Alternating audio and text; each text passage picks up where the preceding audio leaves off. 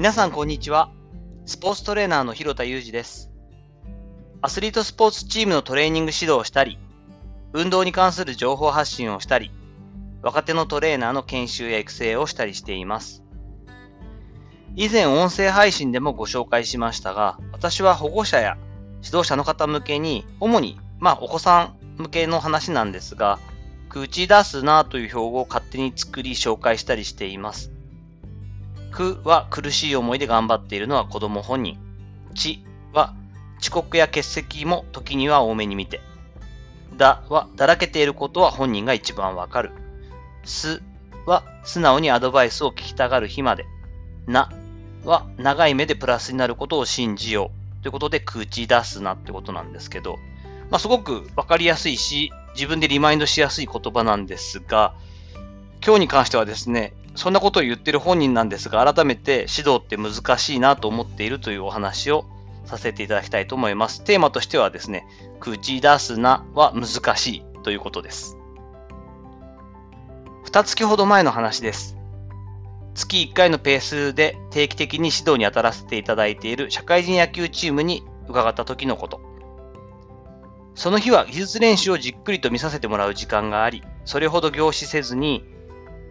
何か飛び込んでくるものだけが引っかかるように、俯瞰したイメージでグラウンドを眺めていました。そんな中、一人の外野手のバッティング練習に目が止まりました。2週間ほど前に見た時の好調さとは運命の差。打撃練習にもかかわらず、全くタイミングが取れていませんでした。どの部分の動きでズレが生じているのか。結構典型的なパターンではあり、今の状態を抜けられるであろうきっかけは作れそう。すぐにそこまではパッと浮かんだんですよね。これちょっと今回の話の本筋ではないんですけれども、S&C というのが私は専門なんですね。ストレングスコンディショニングというトレーニング指導者としての専門家というとこです。なんですが、こういう立場の人間が技術的な要素に口出しすること自体、皆さんの中にいろんなご意見があるんではないかと思います。あくまでも、この現場のケースは監督やコーチとの信頼関係ができており、体の使い方や感覚に付随した技術的な問題にもどんどんアイデアを出してほしいという前提がある。ということを理解していただければと思います。私自身も同じトレーニングの専門家、ストレングスコンディショニングだったり、コンディショニングコーチという名前で仕事をしていますが、現場によってその働き方というか、求められているものと自分のやっている仕事とか、アドバイスというのは全く違ったりします。ちょっとこの野球の現場は少しこう技術寄りなことにも関与する。パフォーマンスディレクターなんて名前でお仕事をしたりしているので、そういうことになっています。さて、この外野手の選手のケース。この状況で私が取るアクションはいくつかあります。1、すぐにアドバイスしに行く。2、あえて何も言わない。3、聞いてくるように誘導する。主にこの3つです。選手の性格やキャリア、チーム状況などにより選択肢は変わるのですが、この日は2を選ぶつもりでした。あえて何も言わないということですよね。公式戦までまだ10日ほどあること。そして若手でかつ自分なりに模索している彼の様子が伝わったからです。さらに当時はもう一つ要因がありました。それが平岩時夫トレーニングコーチの存在です。私が最も尊敬する同業界のメンターである平岩さん。この日は平岩さんもグラウンドにおり、気づいたことがあれば各選手とコミュニケーションを取るというスタイルの日だったんです。ちなみにまこんな日は珍しくて私にとっては夢のような、今まで4日ぐらいあったのか、4回ぐらいそういうチャンスがあったんですが、夢のような日の1日だったんではあるのですけれども、そんな日でした。グラウンドでスーッと選手たちを見ていた平岩さん。私が気がつくぐらいですから、瞬時にその選手へのポイントには気がついていたはずです。彼なりに模索していく中で全然違う方向へ修正し始めたり、意識し始めたら、平岩さんがさりげなくアドバイスしてくれるんだろうな平岩さんが実際にどんなアプローチをするのか、憧れのメンターへの興味も少し手伝って、俺は口を出すのは控えようと考えたのです。自主トレーニングである午後の時間、黙々と起きティと言われてですね、自分でセットしたボールをこう打つ練習を繰り返していたその選手。私の目にはちょっとずれた修正を繰り返しているように見えました。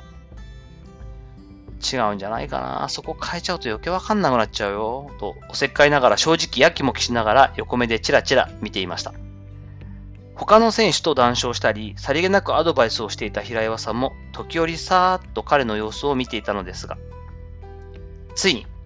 スススーっと彼に近づいていったんです。細かな会話の内容はわかりません。多分たわいもない話をあえてした上で、ボックスを前足に乗せてのオキティを、ちょっと動画撮影したいから協力してくれない？と言って指示していました。なるほど、そんなアプローチか。すっかり感心してちょっと遠目で見てしまいました。10のうち1、2の要素を本当に少しだけ提供する。先回りしたり変な警戒心は持たせない。平岩さんのコーチングは常に覚悟を備えていて答えありきじゃないんですよね。今回のケースではその外野手には平岩さんの提供した情報のヒント、本当にわずかに与えるその更新料のようなものですかね。はすぐにピンとくるようなものではなかったようです。それでもそれ以上多くは語らずに、うんうんと頷いて平岩さんはその選手から離れていきました。この後参りました。えー、もったいない。もうそこまで来てんじゃん。もうちょっとじゃん。どうしても伝えたくなっちゃってる自分を抑えきれなかったんですね。いやいや、今すぐ即効性のあるものが優先じゃないからこその平岩さんのあのあのアプローチなんでしょ？と、そう思いながらも、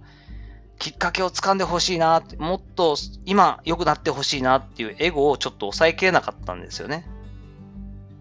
耐えきれなくなってしまい、前日の選択肢の3、聞いてくるように誘導するへと移行してしまったんです。該当選手の邪魔にならない程度に目のつくところに座り、待つこと10分。半ば強引なのですが、ようやくその外野手から、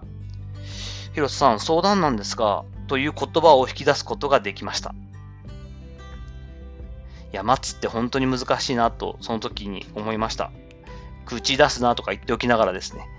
こちら側が情熱を持ち、気持ちを込めて指導するのは必要だけれども、自己満足になっちゃってるんじゃないか。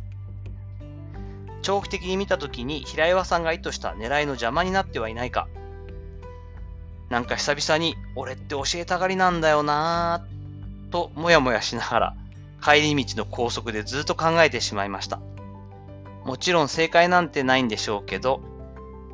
何も教えずに何かを伝える。いつかこの駅に達したいなと思っていますが、まだまだ難しいことばかりです。